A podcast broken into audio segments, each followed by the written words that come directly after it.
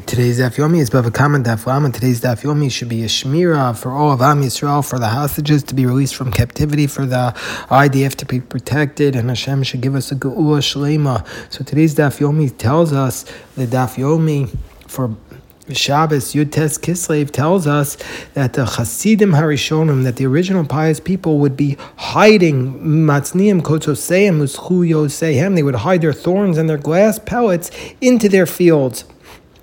and they would bury them three tefachim underneath the ground so that the plow would not break. And so, therefore, in this context, Rav Yehuda says, anybody wants to be truly pious,